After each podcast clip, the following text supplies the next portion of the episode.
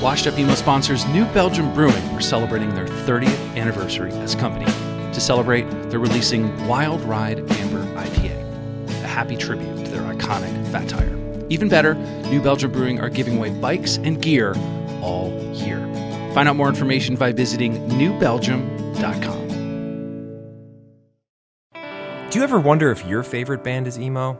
Tired of being in the same conversation with friends? Not knowing if you're listening to post-hardcore, screamo, emo Scrams, revival, Sparkle emo, Daddy, Midwest emo, emo, violence, rock. even ska? We're here to help. The Emo Council is here staffed and ready for any question you may have. Hey, Emo Council, just wondering if Green Day was considered an emo band. Thanks. Green Day is not an emo band. Okay. From the creators of Washed Up Emo, isthisbandemo.com offers the definitive answer to the only important question of your day. Hey, is this band emo?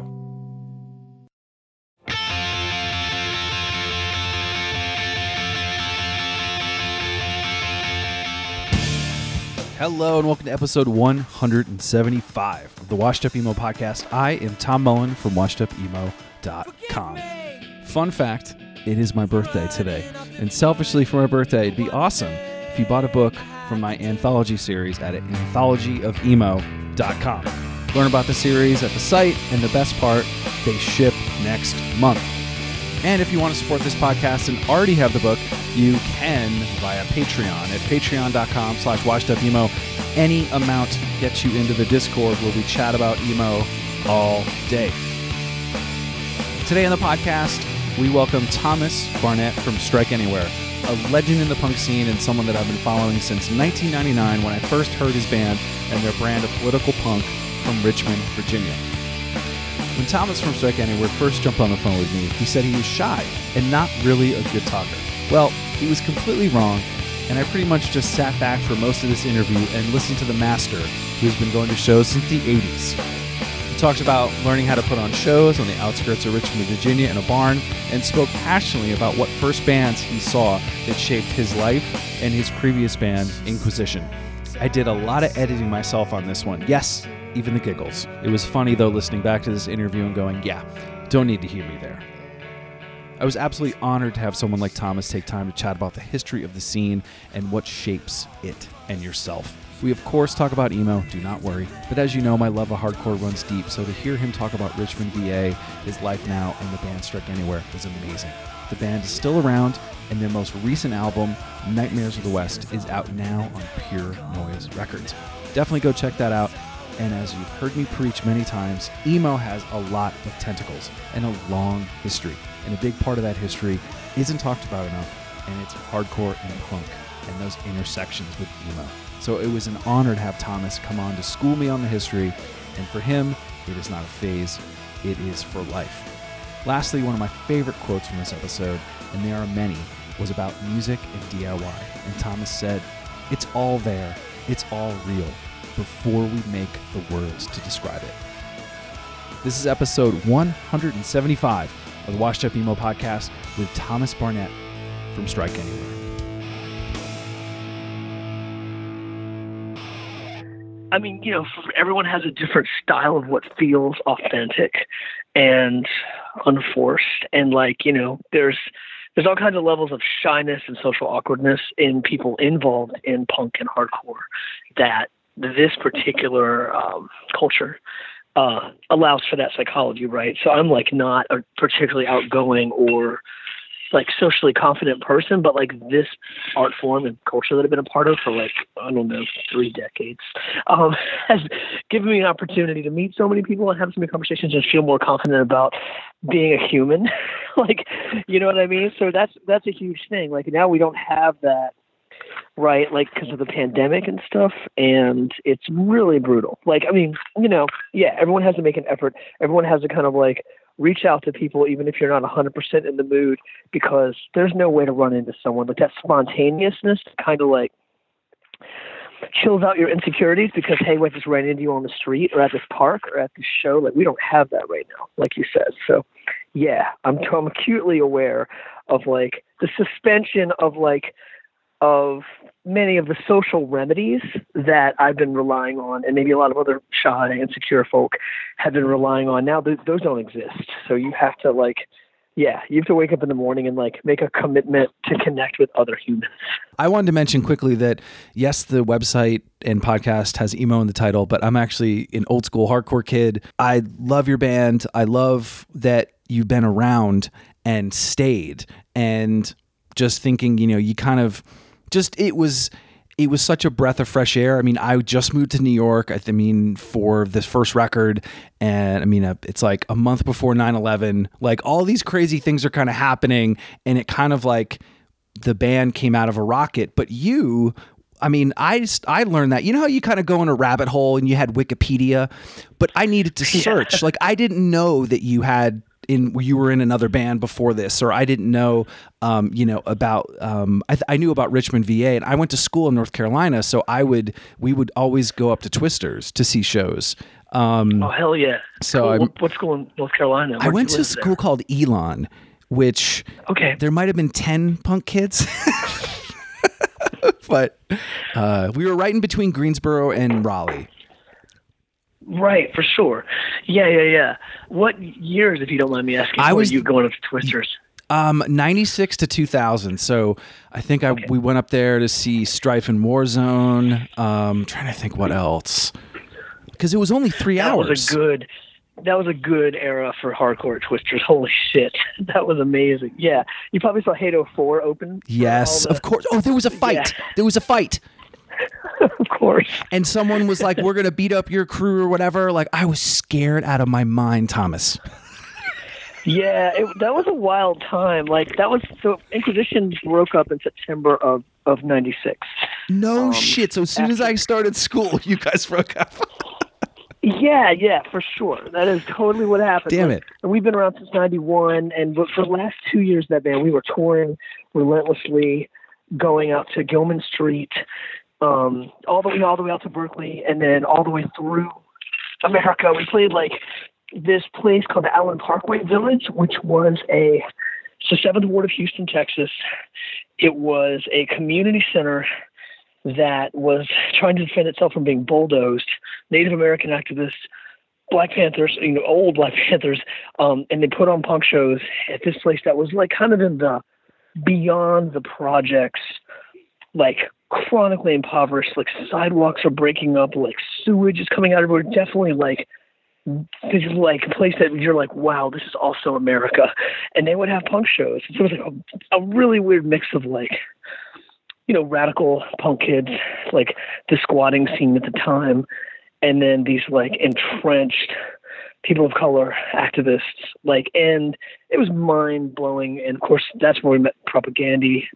You know, all these all these '90s punk stories. But like, it was just really those are the kinds of things Inquisition was doing. And then it took such a toll. I mean, obviously, we were kind of like not.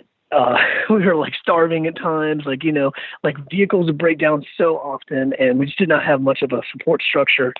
Um, and then we broke up, and then it was like the next five years of Richmond was like totally hardcore, like amazing, um, vibrant scene, and that's the, those are the shows that you went to. Like you had to play Richmond. Like that was the, you know, you saw it on all the flyers. It was like there was a show there before they went to North Carolina, or it, you know, it just seemed like there was a great, you know, center after you left. But I actually wanted to go back to early, like finding, you know, talking about the search and talking about you know, f- you know, you having there's not a system or a group of things around. Can you talk about uh, you know, the the late 80s or the 90s about like finding people or the record store or uh, connecting with people. Um, what was that like, you know, early on? And then how did that shape you? Because you're so close to DC and that, you know, you see all the things that are fucked up there, regardless of the political party. Yeah, well, like Richmond is all like so. I'm local, like so. Grew up there. Um, lived in like one of the outer suburbs. Uh, that was, you know, I had to like ride my bike to get to the bus line to get downtown, um, to see my first shows. Um, as a 15 year old, that was like 87. Uh, and I, it was always I mean, an amazing experience. Like also Grace Street, where Twisters was, and then became Strange Matter. Like that was that had been like the bohemian like art student ghetto um to use outdated terminology um but like during the 60s and so there were clubs there that i had actually gone to as a four year old on my parents shoulders where like uncle eddie had like a you know, Allman Brothers cover band or something, you know, like there was music and there was life like down there. And I'd actually been in Twisters as a four year old, like that I don't remember my parents said I was really into the music. That is the ultimate, like, the you could say that at a show. You're like, I've been here since I've been four. Let's go, next song, you know? And it was crazy. Yeah, I think it was called the back door at that time, and you could only enter from the alleyway. There's a lot of enter from the alleyway stuff happening in Richmond, but when I started going down there, I felt I felt this weird, like, almost subconscious sense of comfort and uh, affinity for that. I mean, art galleries and speakeasies and basement shows and all that stuff that informed the more like orthodox, ritualized '90s DIY Richmond punk culture was already kind of in the bones of that place in the 80s before there were words for it, right? Wow. Before like national fanzine culture made, gave us gave us a lexicon of what, what we're talking about. Like what are the words we're using to describe this like this media that defies or tries its best to defy commodification, um, to defy artifice, and to support, you know, I like I guess like the fragility of it Mhm. was always charming to me. Like so Richmond has Gwar, and that was one of the first shows I saw was one of Gwar's first shows. They were still figuring out their costumes. They were art students that lived in a, ware- a collective warehouse. They were making like crazy masks before they had a budget. Um, it was so crazy to have like masked, shirtless, loincloth wearing people on roller skates with foam battle axes come up from the back of the crowd through the audience. Like I didn't know what was going to happen to me or anyone in the room. Like it was, and I was a you know teenager. Like all of that stuff was really interesting. And again, this was like way before financial resources appeared. Like, but there are there's this other um, scene that even overlap, of course, overlapped with Gwar and with all the thrash and hardcore, like the crossover bands in the mid '80s. Like there was straight edge bands that had been kind of inspired and influenced equally from DC and New York. Um, this band called Four Walls Falling. Fuck We're yes. local Richmond. Talk about Four And- Walls Falling for everybody, real quick. Just Oh, sure. no one yeah. talks Four about them Walls- enough.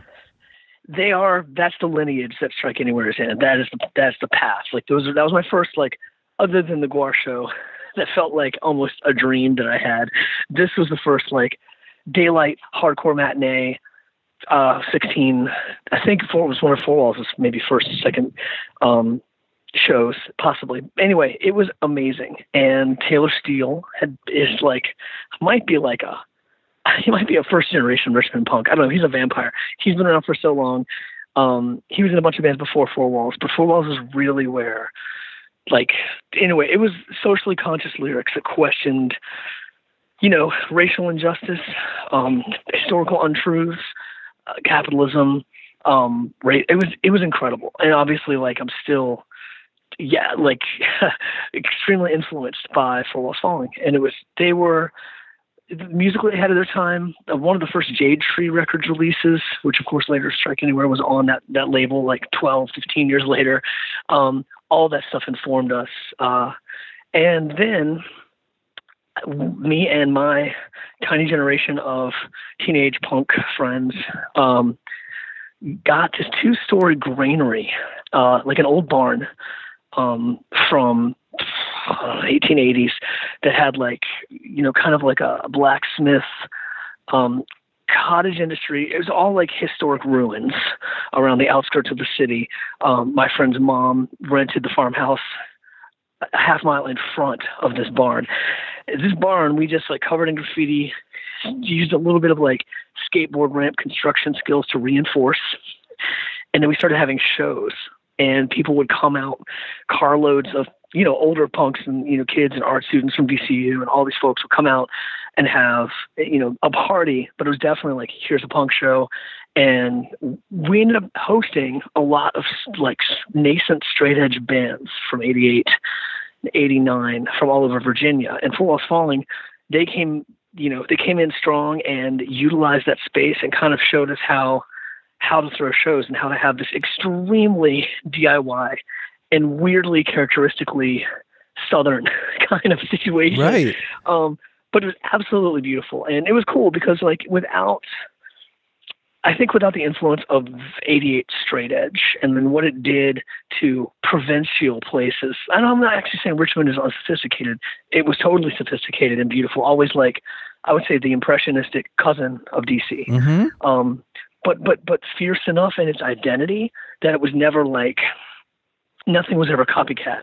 There was always this beautiful lens. Like Richmond is too strong not to leave its taste and its mark on the bands. It wasn't Um, just another stop.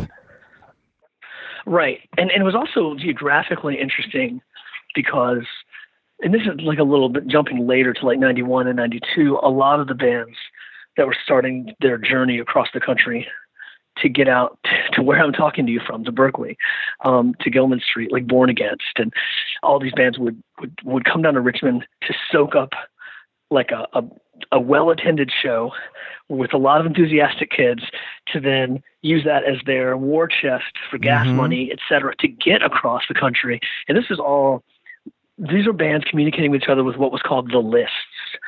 Um, and the lists eventually turned into like book your own fucking life. The zine that Maximum Rock and Roll, I Mhm. believe, put out Yes. for years and years. But there was the Born Against list. And I think before that there was a Black Flag list. And, and like these were just, you know, Xerox pieces of paper with phone numbers and names and states. And you call those folks and kind of do a leapfrog cold call, right? Like, hey, I'm calling you from the Born Against list. I'm in this band. We're from Richmond. Um, are you guys still doing shows? You know, and then they'll be like, well, no, our house got busted, but here's a person over in Lincoln, Nebraska. And they, and like, really, it was like that for, for the first five years of me being in my first punk band, Inquisition. It was amazing. Like, can you think about that now of how much we text or email or there isn't? I mean, we're speaking for the first time. Like, I think I think about that a lot where you had that gumption to yes, there was letters, but you had that gumption to call and and this is my band, this is what we're doing. And that other end of the line, maybe they had a bad day and maybe they say no, or maybe the show's full. But if there is a slot, they're going to be like, wow, this person found this list. They obviously, it took them a second. I should, we, we're going to take a chance. And I remember shows in Vermont, even, you know, it'd be like a punk, you know, it'd be a DIY show. And the two opening bands, like, what is this? You know, but they were coming through town and you you know gave them a couple bucks for their for their seven inch. It just it, it i don't know there seemed to be like if you got past i'm not saying it was a gatekeeper but if you you you had to work. Once you started going to shows and just hanging out on the, the odd night there wasn't a show um, in the vicinity or how you know house parties and house Right. shows like all that stuff was one web.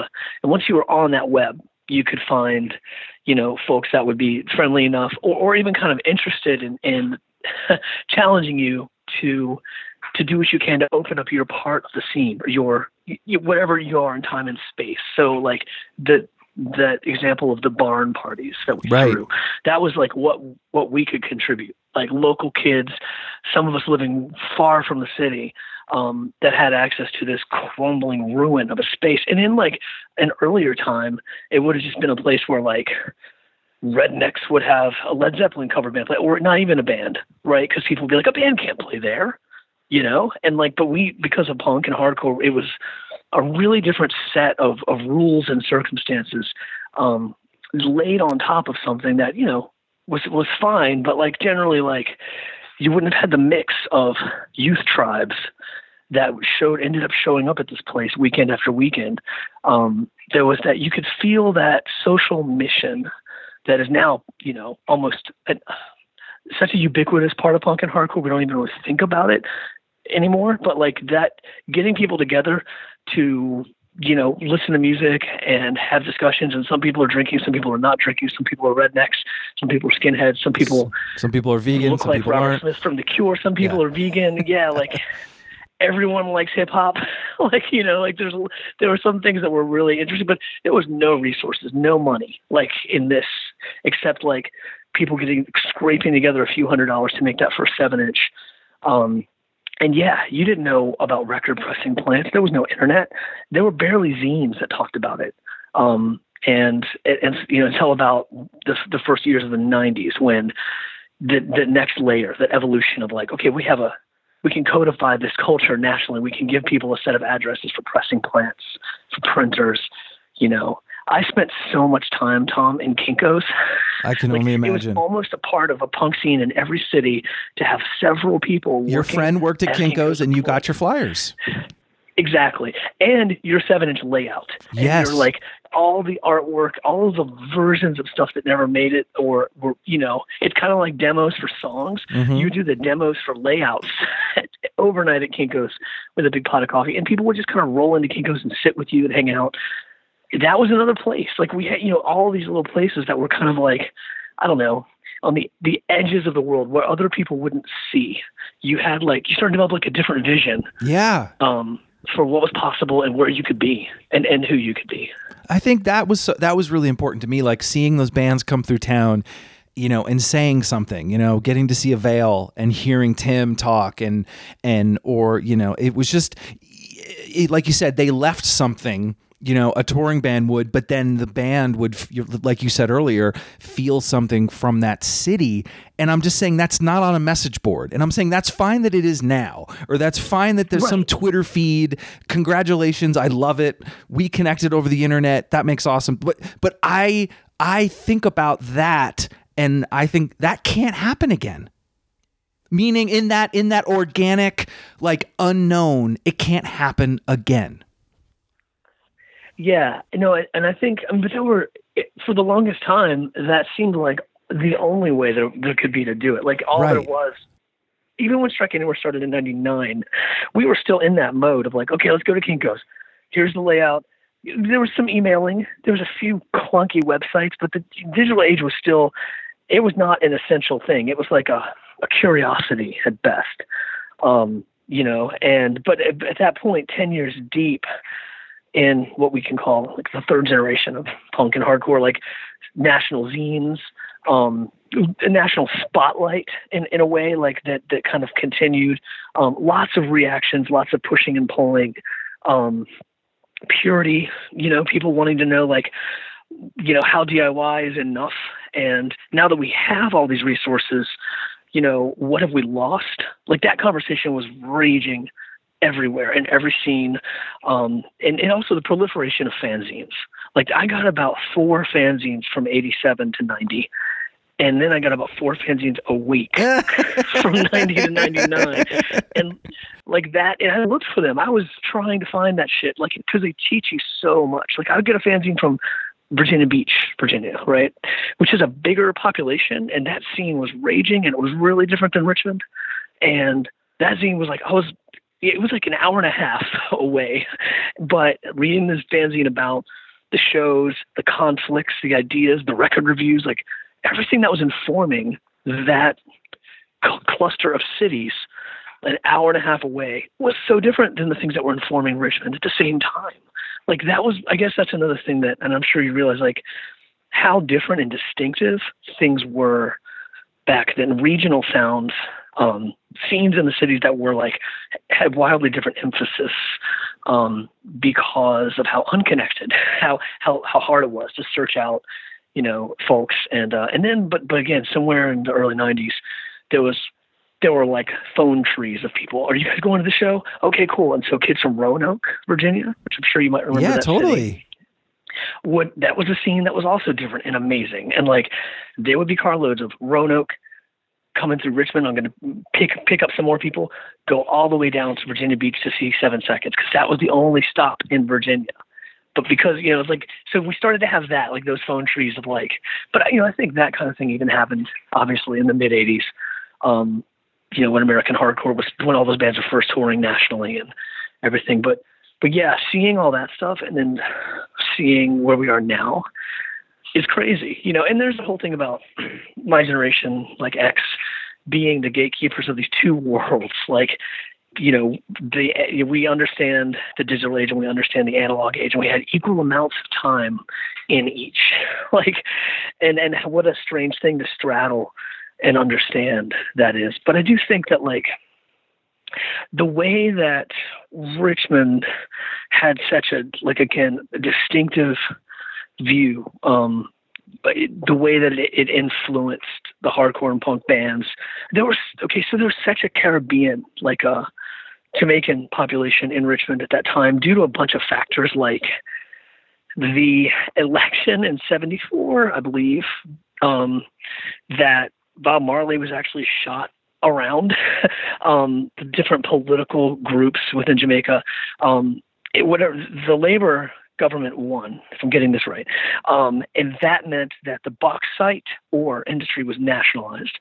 Good thing, but that meant that American aluminum companies that were colonizing the fuck out of Jamaica um, pulled out, and so many Jamaican um, aluminum professionals, chemical engineers, you know, mechanics, like refinery specialists, uh, you know, that worked for Reynolds Metals in Richmond, Virginia, also moved. Like so, we had there was there was a there was a and then there was an attendant other Jamaican population too, um, that was in Richmond that Wow. kind of like t- took over. Uh, there was there was a crazy amount of like murder and drug crime in this group, the Poison Clan, and all this stuff that happened in Richmond. Bodies were everywhere, like it was wild. Um, and you know, and that was also like every day and many many years deep in Richmond. It was the murder capital, back and forth with New Orleans. Avail memorialized that in a song in the '90s, but but anyway, what I'm saying is that the reggae and music and arts and food, um, you know, world in Richmond was was influenced uh, you know, and even in my like growing up as a kid life, like with Jamaican families and you know, jerk chicken and soccer, you know, like there's just a there's a bit more of that um that flavor in life. And so when I was starting to play in bands, they were black and white bands. There was tons of reggae influences. There were tons of like older punk bands in Richmond doing um how can I describe this? Like like rock steady and dub um, mixed with hardcore, which of course Bad Brains is also emblematic of that tendency. But th- these were that they weren't the only ones. Like there was something else surging, um, and maybe it was an East Coast thing, maybe it was a DC and Richmond thing, um, just because of demographics and population and historical accidents. Um, but that, like some of the first shows I saw were hosted in reggae clubs.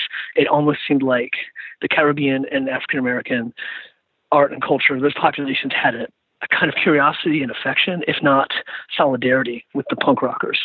Um, and you'll you'll also see that parallel in DC, which is, probably written about more and more clearly. But yeah, it was it was something in Richmond that really influenced. So like a lot of the early bands I was in pre-Inquisition, um, you know, had black and white membership. One of the guitar players from HR's band called Human Rights that was on SST, right? So he would flicker back and forth between leaving Bad Brains and doing this reggae band. Um, and that reggae band's personnel were all in Richmond during a certain period, and that was in the late 80s.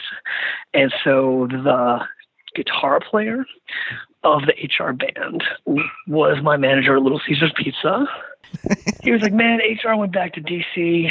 I don't have a band anymore. What are you and your little friends doing in your garage? Because he'd known that me and my little friends were doing stuff in a garage. And, you know, he was just kind of like, you know, let me, I just need to play. And this dude was like 27, I was 17, and we went and he just taught us so much. I mean, obviously, we were playing tons of hardcore that was way technically beyond what we could keep up with, but reggae, soul, and dub, uh, psychedelic music, like so that there were these these kinds of connections happened. And I'm sure this is the story of like many people who just started playing in bands and doing music and connecting with people because of music, because it transcends a lot, transcends age, race, culture, and background like beautifully.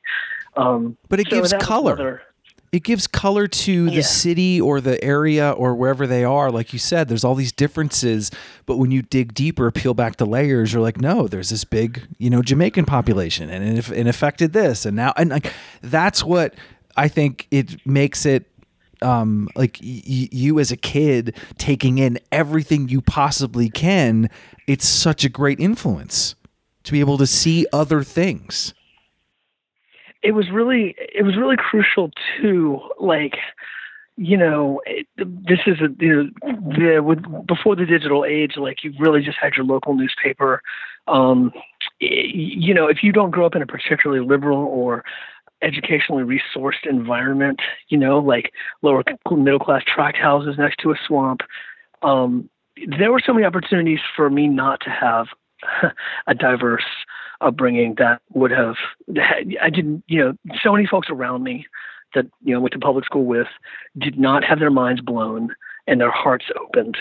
And I did right? And you know and that's the strangest thing. Like there's there's so much personal movement through punk and hardcore and through the space where everyone has a chance to like hey write a zine throw a show you have a basement or a shack like you know you know and and it's it's not like it's not like there weren't you know th- there was you know there there was definitely hierarchies there were folks that were like old and established there was kind of like a almost bourgeois artistic but also kind of like fragile and I don't know. The more I learn about the generation immediately older than me, like the second, like the the the folks who are art students at VCU who put on shows for all of the you know all, all the hardcore bands in the mid 80s and including like a lot of appearances from england by gbh and broken bones like the more i try and figure out like who was connected to my city before i went to my first show and like what was going on and what were those venues like how did they do it you know because i look at I look at us with like some ease of use. Like, man, the '90s hit. There were all these zines. It was the culture was like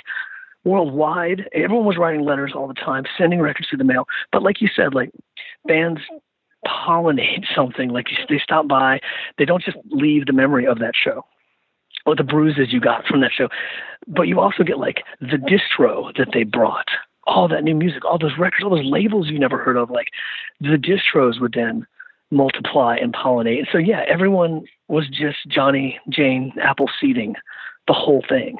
Um, and once you saw that, it's so democratic. I mean, it's so like profoundly like like it, it destabilizes like the, the tightly controlled realms of commodification and profit driven power. It's just off the table like in, in almost without it without there needing to be a language to describe it. And of course there is. We've been talking about it you know but even before we were talking about what it was it was what it was. And that's the thing that all the kids discovered when they go to the shows when they see the tables when they you know see everyone around them and these folks that are finally kind of in a space where they're free. I mean, Richmond was a really conservative, suffocating, segregated city um, up until like last week.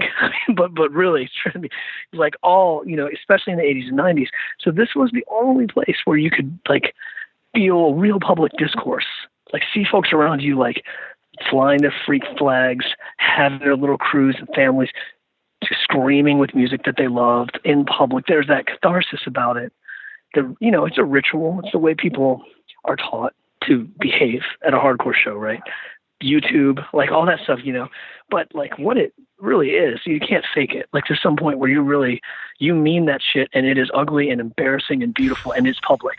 and you're just screaming along or jumping off this you know what I mean? Like that thing really moves me and I think it moves everybody. And that's another one of the pieces of this culture that's not just like a music style, not just like a way people look when they're young and feel crazy. It's something psychological that is rooted in freedom, that is rooted in something more real than the world we all have to fucking navigate right outside of it. That's what I felt about when when people kind of take it for a minute and the mainstream media might take it for a second and use it, meaning the genre or a word or a, a, a feel or a look, and kind of cast it aside when it's over.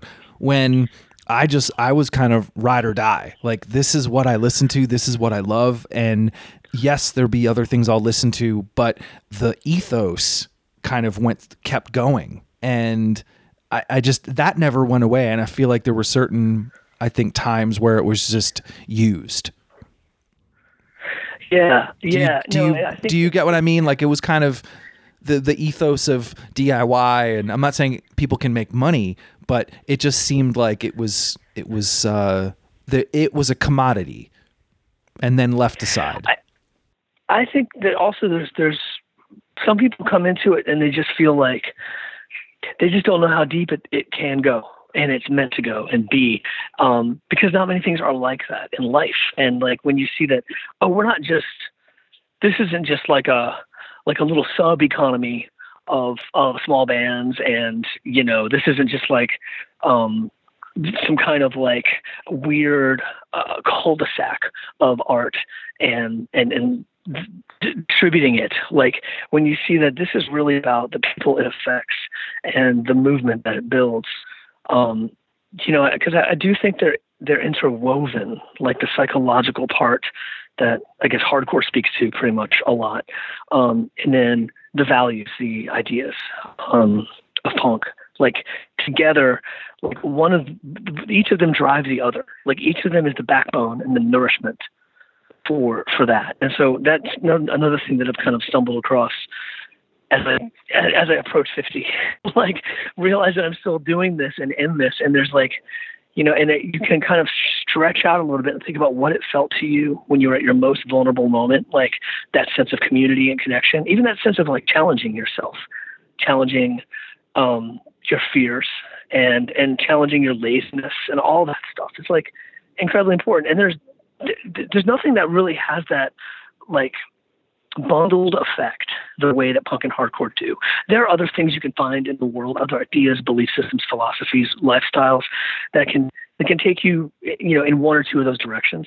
Um, there's a kind of weird therapeutic beauty to the way that punk and hardcore react and interplay off of each other that is something I'm discovering and is personally good, and also I think for the community and the way we're looking at the world now, and all of the possibilities of you know poisoning yourself, softening your mind, like with doom scrolling and quarantine and you know, seeing all the beautiful changes in the physical world that have needed to happen forever, like finally happening, like it's it's a wonderful thing. But yeah, I, I think there's almost like a critical thinking, reasoning um, therapeutic element to punk. I think it helps. Like, I mean, I know it's not like at times it, it's wonderfully self-effacing about how not cerebral that it is. You know, like there's there's an outsized amount of punk songs that celebrate stupidity, right? But it's a kind of benevolent stupidity. It's a kind of like, you know, because we live in a world where like the the the white hot individual, the egotism, the narcissism is is like this this fire whirlwind, like cutting across our collective psychology, our collective hearts. Right. I mean, our current president is is an amazing avatar of this of this illness, right? But this is like this is all this is just a, a, an American and a Western issue of this like virus of like kind of false empowered um, hyper individualism, and punk always has a really nice way of knocking that down, criticizing it, and then finding what is truly important about these vulnerabilities, these these strengths, um, almost like whittling away at identity itself, it, especially because most of identity are just conditions. It's not real, and and so those are those are some of the like things I'm chewing on with, with punk now and how it helps as you get older. I was just thinking about that around hardcore and and punk in the late 90s or early 2000s it seemed like a lot was written about the 80s there's plenty of stuff about DC there's plenty of books and docs about Fugazi and you know which is great. And then there's a lot of stuff in the mid 2000s because it got pop I feel like that era and maybe your beginning and your ending of that band hasn't been talked about enough. Do you think about that? Like I feel like there's it remember we didn't have the online wasn't that awesome yet. There was things that do you right. think that enough of enough has been said about that era, and does more need to be? Uh, I don't know, maybe found in someone's sock drawer from that era because I don't think it's I don't think it's told enough. Yeah, I mean, I also think that like it was a transition. Like that almost the whole time was a transition. Um, like another reshuffling, um, looking at structures that worked, um, and you know people having it was so much debate beautiful debate constantly um and we were having you know like obviously anti-racist action sharp skins like the autonomen in europe. So some of the first for wall falling bands that i knew that went to europe had come back and talked about this mystical place where there was completely free taken repurposed taken over old warehouses and old building squats. But the squats weren't these dirty places that were scary. Um, uh, some of them had aspects of that, but mainly they were like taken over by, you know, black and red um, anarcho-communists, and they had been fought against for a couple of years. Then the government just said, "Well, okay, fuck it. And now there were like, you know, free healthcare clinics and libraries and punk shows and cinema and um, places where impoverished populations from all over Europe could get literacy education. Um, and I'm speaking mainly about Roma and Sinti people.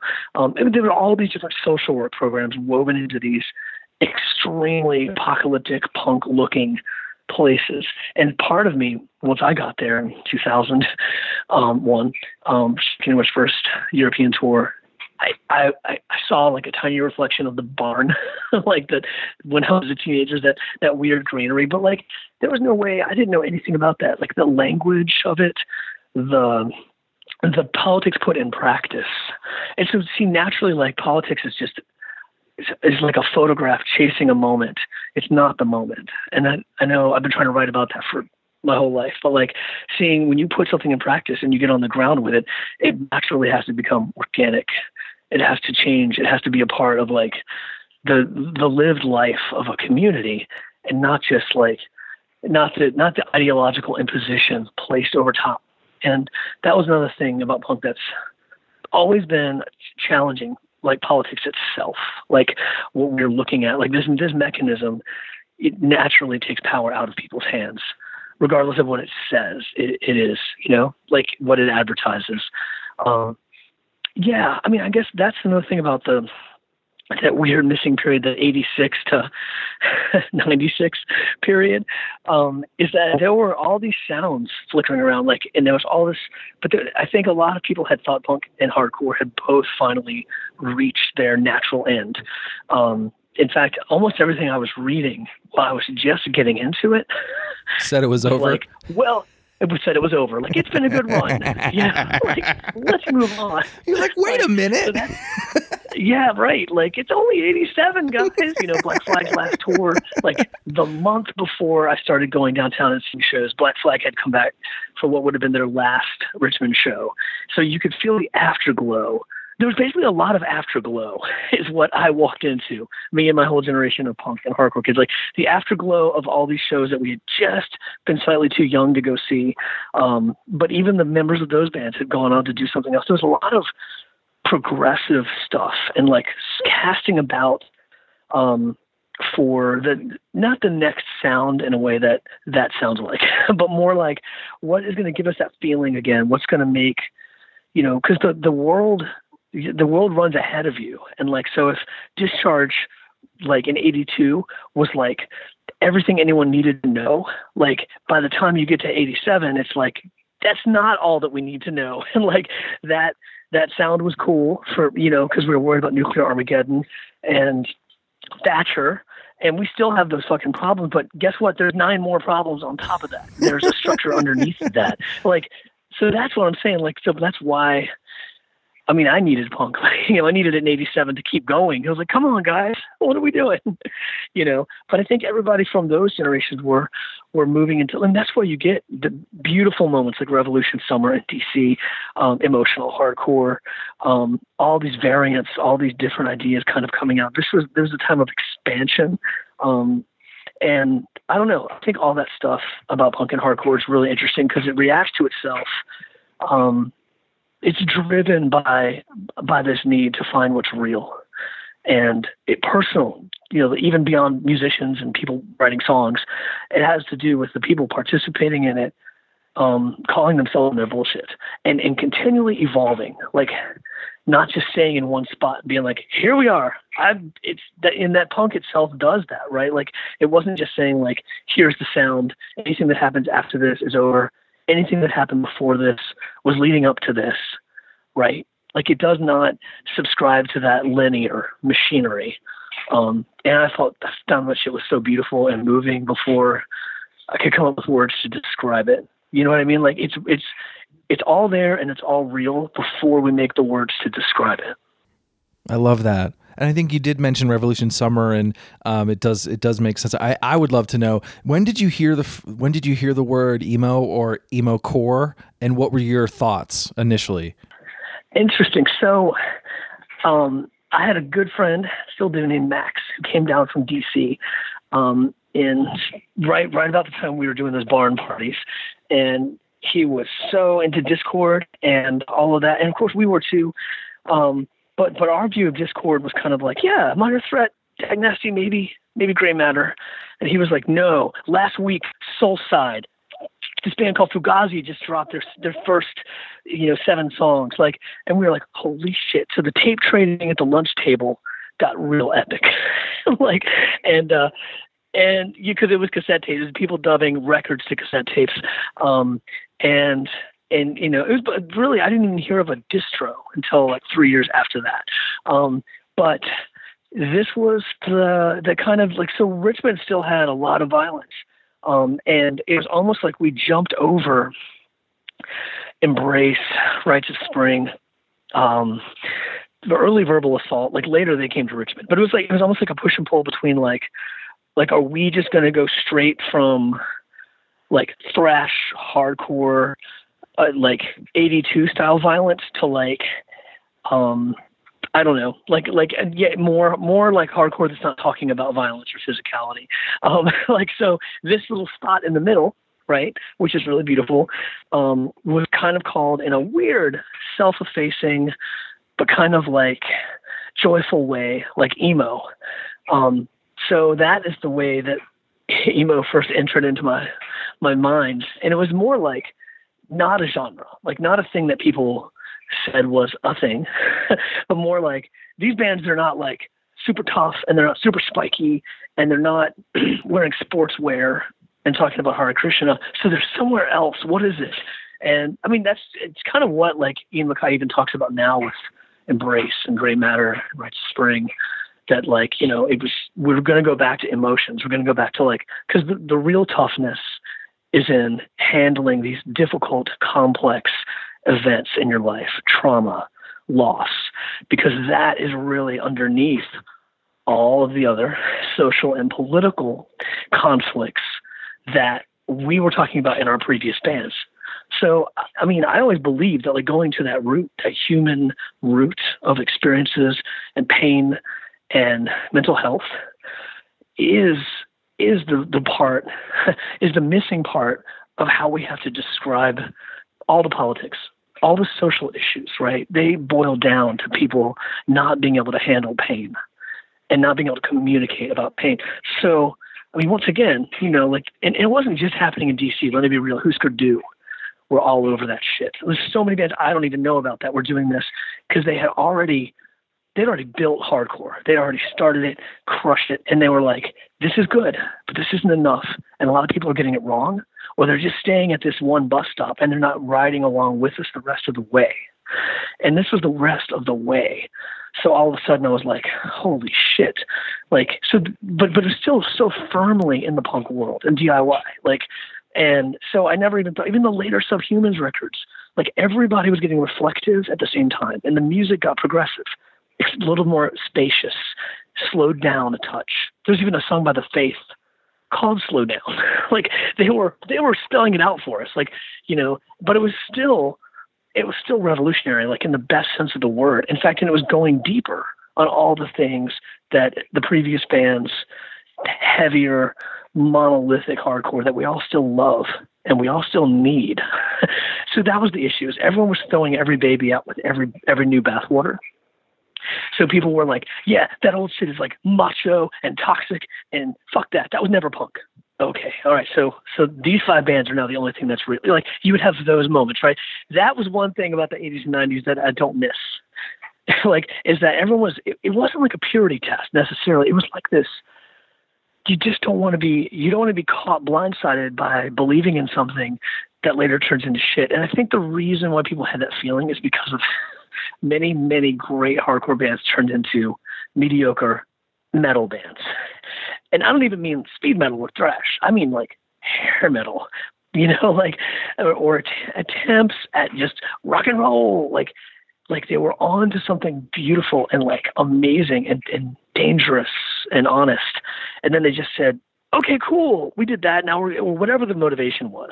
But I think because everyone was getting so burnt by all these transformations that were happening with bands that like you wanted to find a completely new and safe house where you could be like, okay, these guys aren't going to sell out these guys aren't going to make you know like my investment in that music and this movement isn't going to be betrayed because they already know about that thing that happened. Right. Right. Like, I, I guess that's a part of it. I'm not explaining it well, but No, I get it I'm trying because. I, I think post hardcore falls into that as well.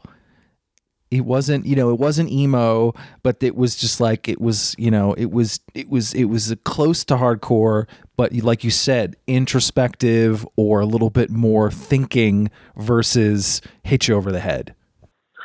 and something I guess like just to, to follow up on the on the on your question about emo. So like later, but not that much later, like ninety three or four, like I- and I don't even know if this was just us being like provincial and like picking up on some language that no one else was using or using it wrong, whatever. like, but like a kind of like musically complex, emotional, um, pop punk stuff was also called emo. So like Samiam's first couple albums, like there was this world of that also being emo, um, unrelated to the other things that were called emo five years before.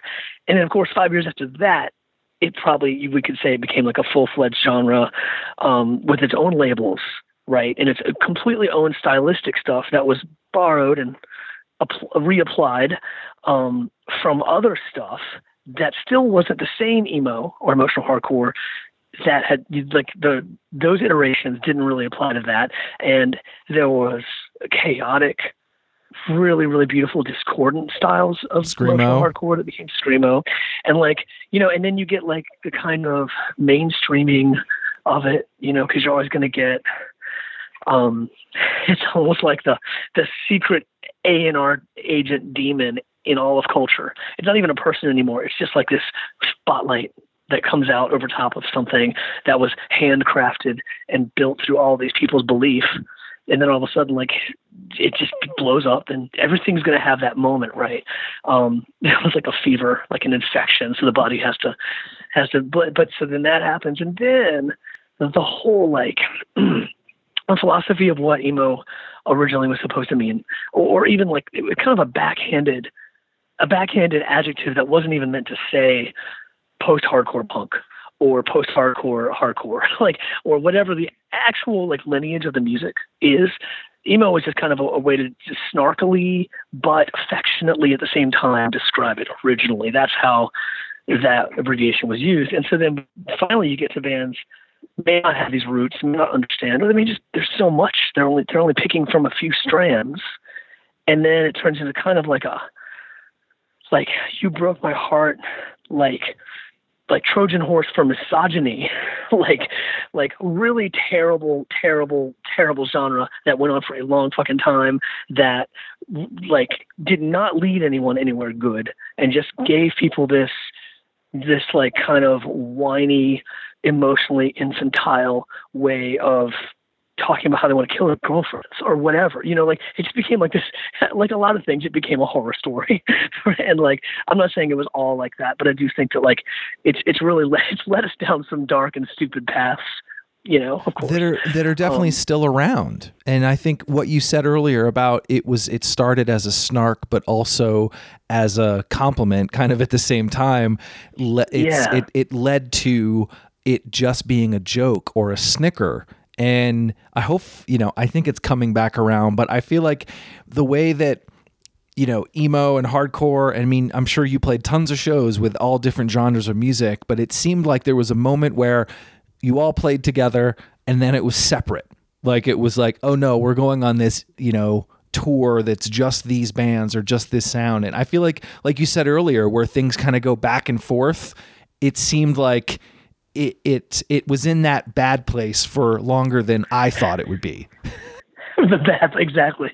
The bad place is a good way to put it. You know and i don't even know if this is an indictment of particular bands or individuals. It's like it's like this weird tendency that that occurs where like some band gets popular and they, they they they lost the plot. Like they just didn't have all of the elements together but and they couldn't control their popularity.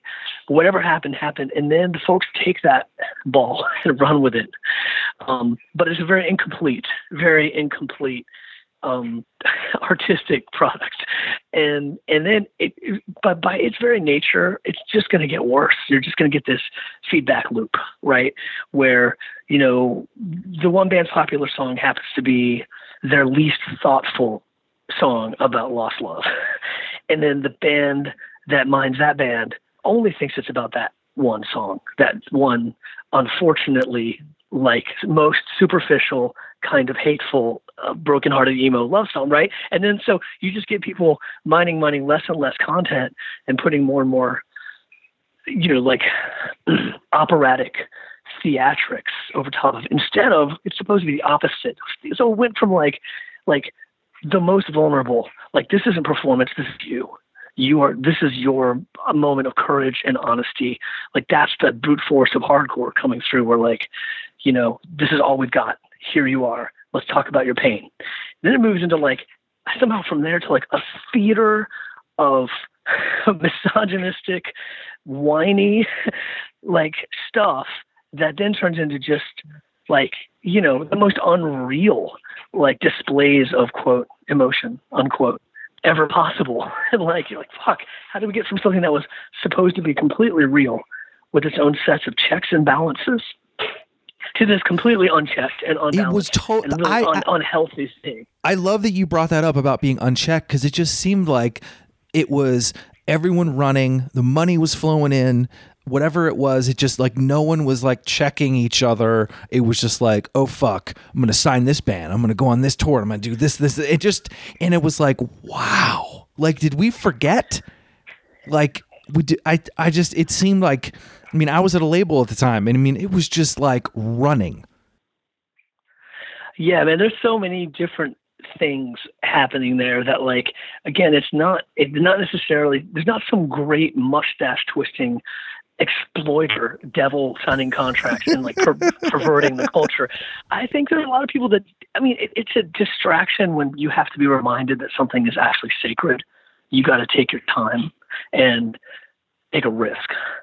And that stuff is distracting and and you know, it doesn't it doesn't have like a a lot of good returns all the time that can be that can be measured across a fiscal year.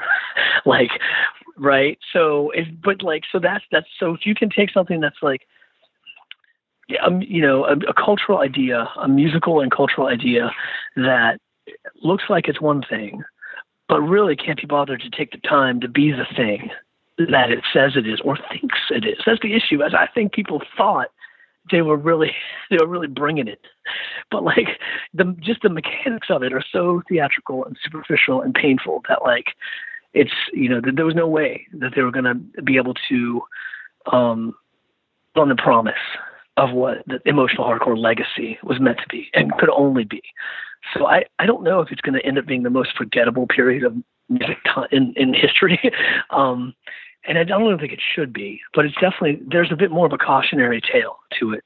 Um, and but there's cautionary tales all over the place. Again, back to the anarcho punk bands turning into hair metal bands and like situation that you know um, i think there was a bit of that with oi bands and other kinds of early punk bands getting into new wave but honestly i think most of that stuff fucking rules and i don't know if that's just because that's the earliest time that bands sold out and hurt people's feelings and then but actually the musical content is is interesting and decent or if that's just the way history is going to look at all of these transformations I don't know.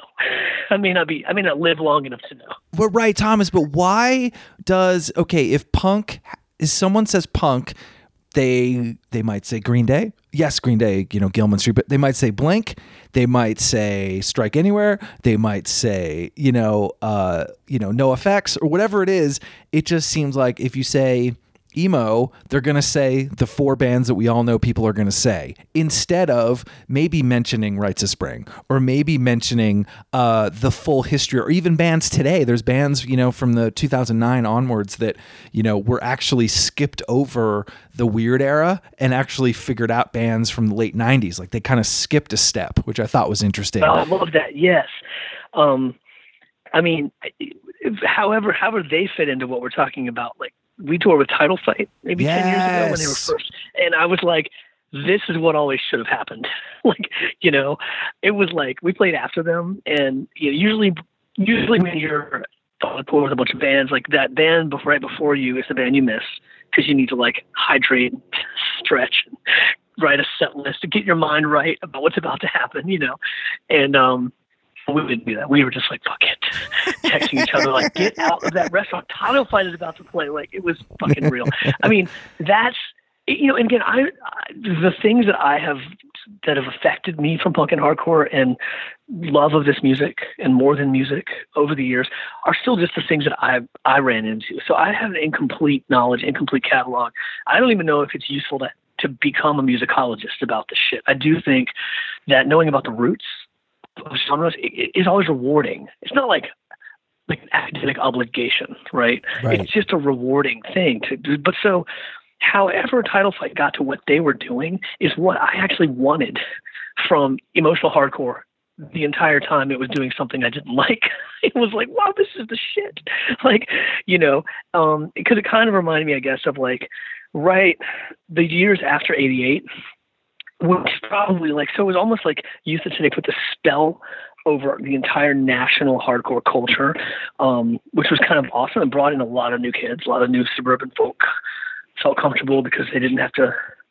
I don't know. And one, I, I still think I still go back to straight edge in all the different eras of it, and think that it's an underrated movement because despite the violence and the fashion and the weirdness of almost every every iteration of it, like the idea.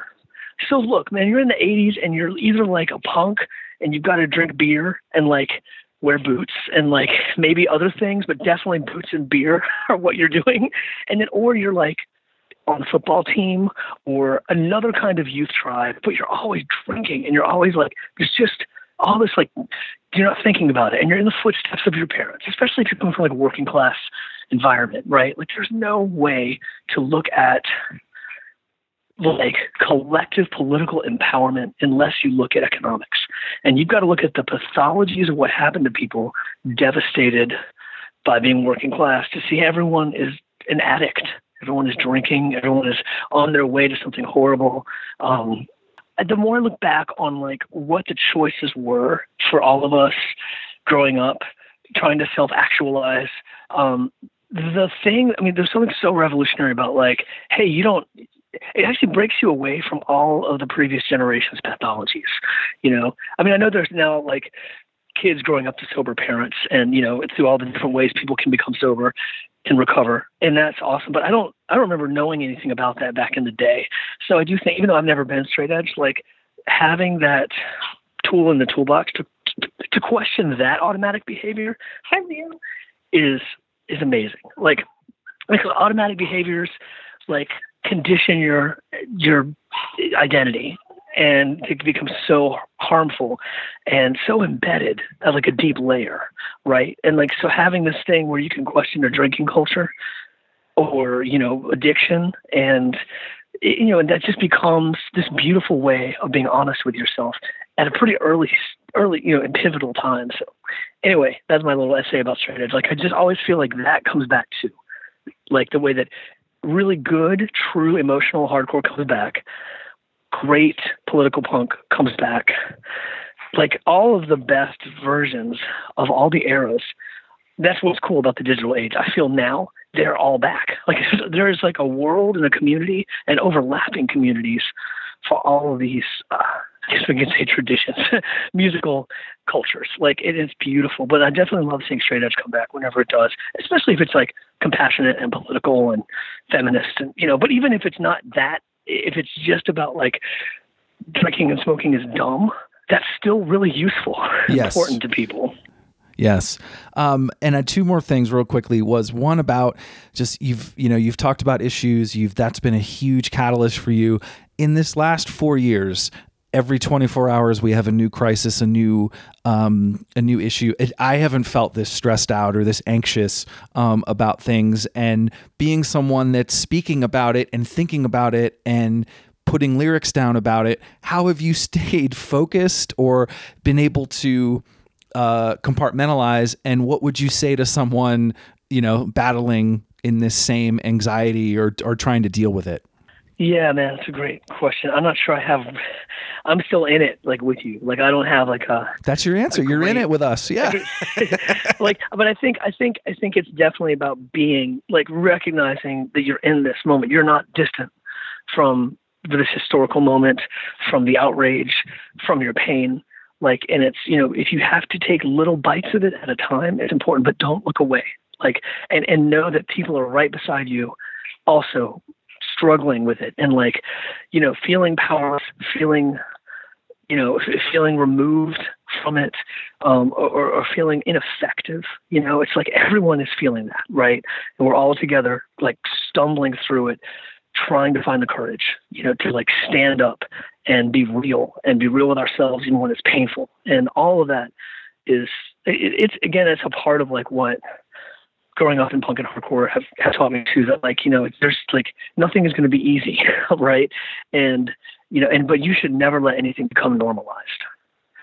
Like that is that is a legacy of this movement is that we can continue to see clearly you know even with insane amounts of propaganda. I mean it's, it's obviously like we could never predict the digital age and the manipulation of media and the manipulation of consent to go as deep and as quickly as it did. I was just thinking about that movie seven years ago right, with Joaquin Phoenix called Her. Mm-hmm. It's a Spike Jonze movie, and it's about an AI. You know, of course, what it's about. And at the end, the AI is just like reconstruct philosophers and then go to another universe. There's just like fuck it, humanity. We can't do this anymore, even though we were we were built to help you guys out. Like it's really interesting. Like I, I don't know somehow like, but you see like things that were just speculative science fiction are now not only happening, but but kind of happening in the worst way. like it's um, worse than the book. You know, it's worse than the movie. It's worse than the movie. Like, but yeah, I, I guess there's so much beauty. Like one thing I think about, it's almost like a meditation, right? You've got to find you've got to find these like kind of thought experiment meditations to hold on to, um, and that's what art is. We were like painting on cave walls and making music with bones to describe something invisible but incredibly real like a million years ago, and now we're still doing it. And so, one thing that I do, is I think about my hometown. I think about Richmond and the monuments and the way they look now, the colors, the removed racist warriors, just these plinths and circles of grass with votive candles, memorials to people slain by police, like speakers and PAs set up. Like it's in, in like all these years, that never happened until last month, right? And my whole life was spent you know, in a city shadowed by these monuments, never thought that like that you know something's missing. But what is that thing that is missing? And you're wow, this is it. This is what now we're people again. Now we're actually in the present for the first time. The city is now not just having this landscape that is there to oppress us and to, to silence us, but there are colors, there are memorials, there are like there are kids doing ballet. there's, you know, dances and there's protests and there's places to be angry and there's places to heal. That's what the future is going to look like. It's already happening and unfolding, but you, it's like you have to remember that's where we're going to land. We're going to reclaim these spaces from you know, systemic racism, from dishonest histories. And, you know, it's going to free the people who think they're on the other side, too. That's the thing. Like, the people who have been manipulated their whole lives to defend the racist police system to defend Confederate monuments. You know, like they are also just as powerless and fucked up, like you know, mentally, and they've been promised. They feel like they've been promised something that has not been delivered by America, et cetera, et cetera. Like this is the way we get free: is to get all of these by design manipulations of our environment pulled back down, given color and life, and so that we can have everyone's voices echo off of them.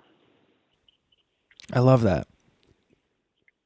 And um, I, so, I know, yeah, I think yeah, about it too. Yeah, sure.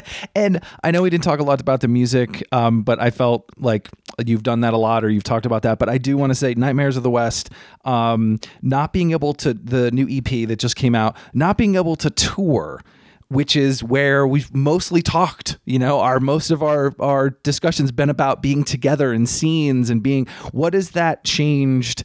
Um, even on top of you guys, you guys doing limited touring based on you know your family life and things. What has changed um, for for you guys with not being able to tour and make that connection? I was just talking with Mark, a guitar player, um, yesterday about this. He was talking to Eric the day before about this. Like we've just been on this kind of like, I mean, we're so excited that we're so happy that we decided to let to release the record and that people wanted to help us do that. And Brian recorded it a year ago, and like we finished off the backing vocals in August of last year. Like this whole like story of getting to yesterday to release day is way more poignant for us now than I remember it being in any other time, any other recording cycle. like it's weird because we can't do anything. We can't even be together, right? Like me and my bandmates can't even like meet up in Germany at you know at our favorite little spot before you know on the day before the tour starts and and, and talk and like drink and laugh and like have these debriefs where we talk about the record and how it feels now, like all that weird stuff that you you imagine every band does. Like, you know, um, we can't have that. It's so strange. It's like this thing happened and got put out into the world, and then we're also just witnessing it and watching it too, um, without any ability to.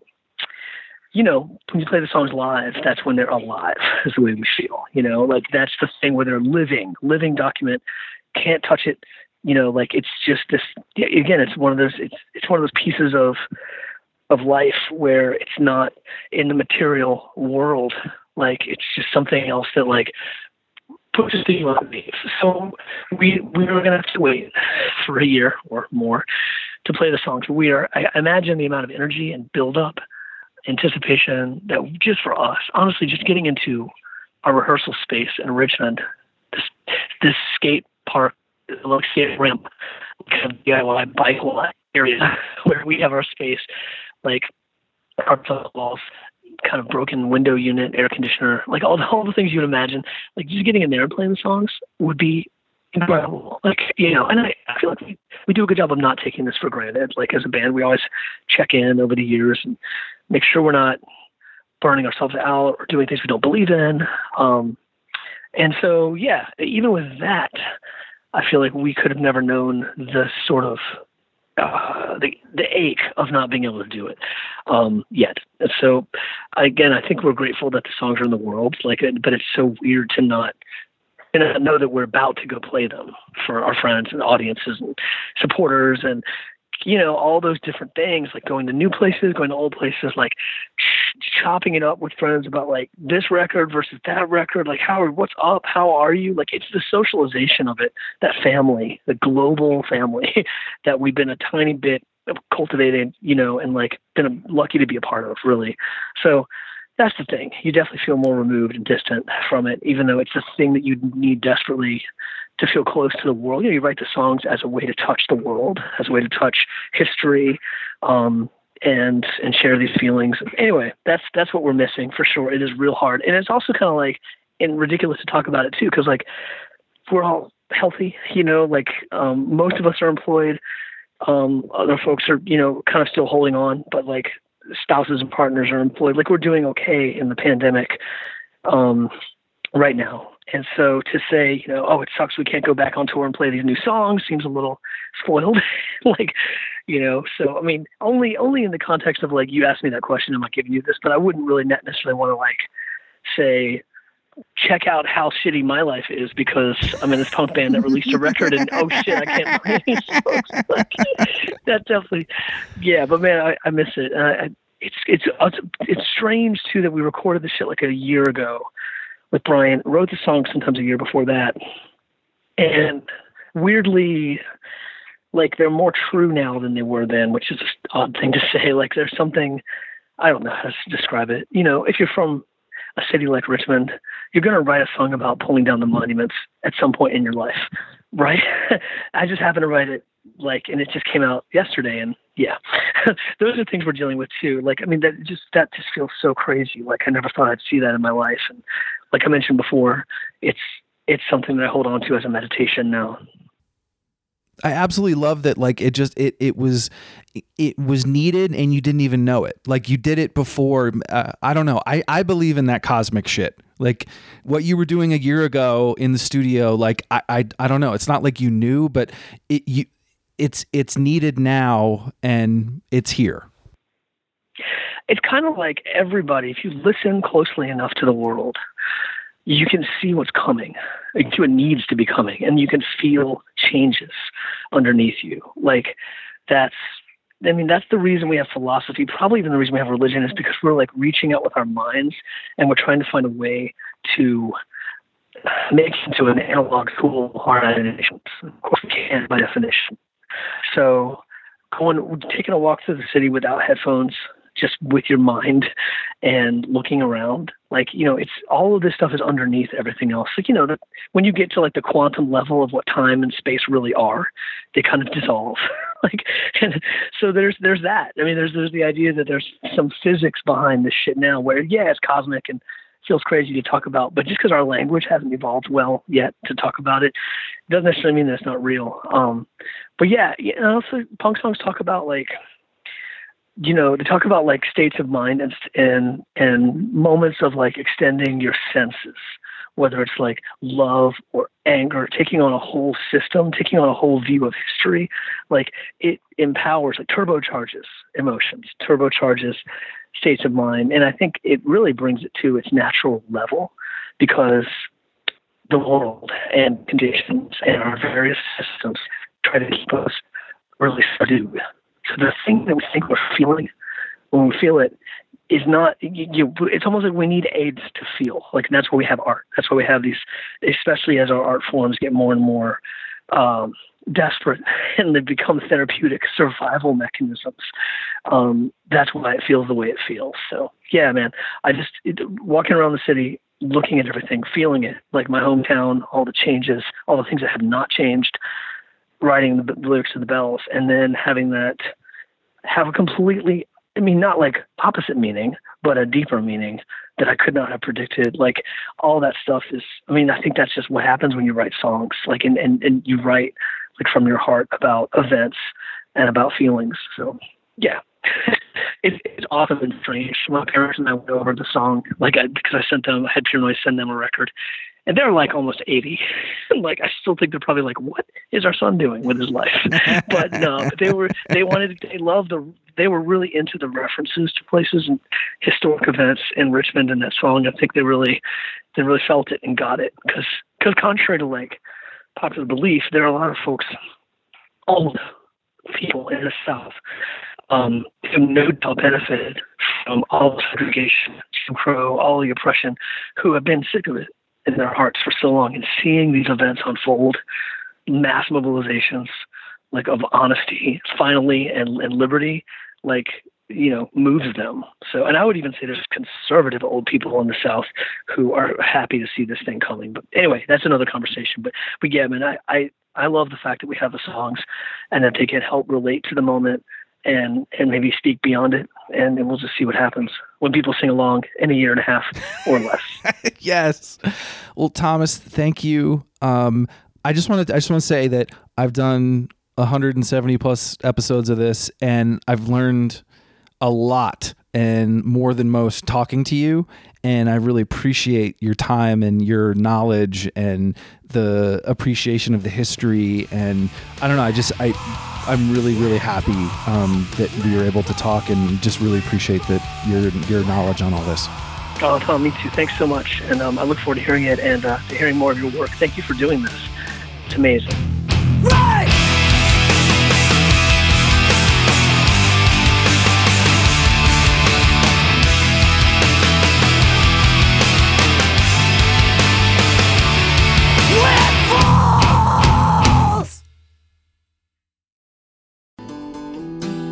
Hello, Washed Up Emo fans. Thank you for listening to this podcast over the last nine plus years, or if it's your first time, welcome. It has flown by, and I appreciate each and every one of you for listening.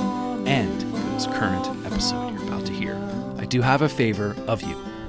I have some books out right now called Anthology of Emo, and Volume 2 was released last fall. I really think you'll dig it if you haven't heard of them. It features guests from the podcast, including Jim Adkins from Jimmy World, Chris Conley from Saves the Day, Travis Shettel from Piebald, and Jon Bunch from Sensefield also reprinted Volume 1 so you can order both. Check out the DIY publishing at anthologyofemo.com.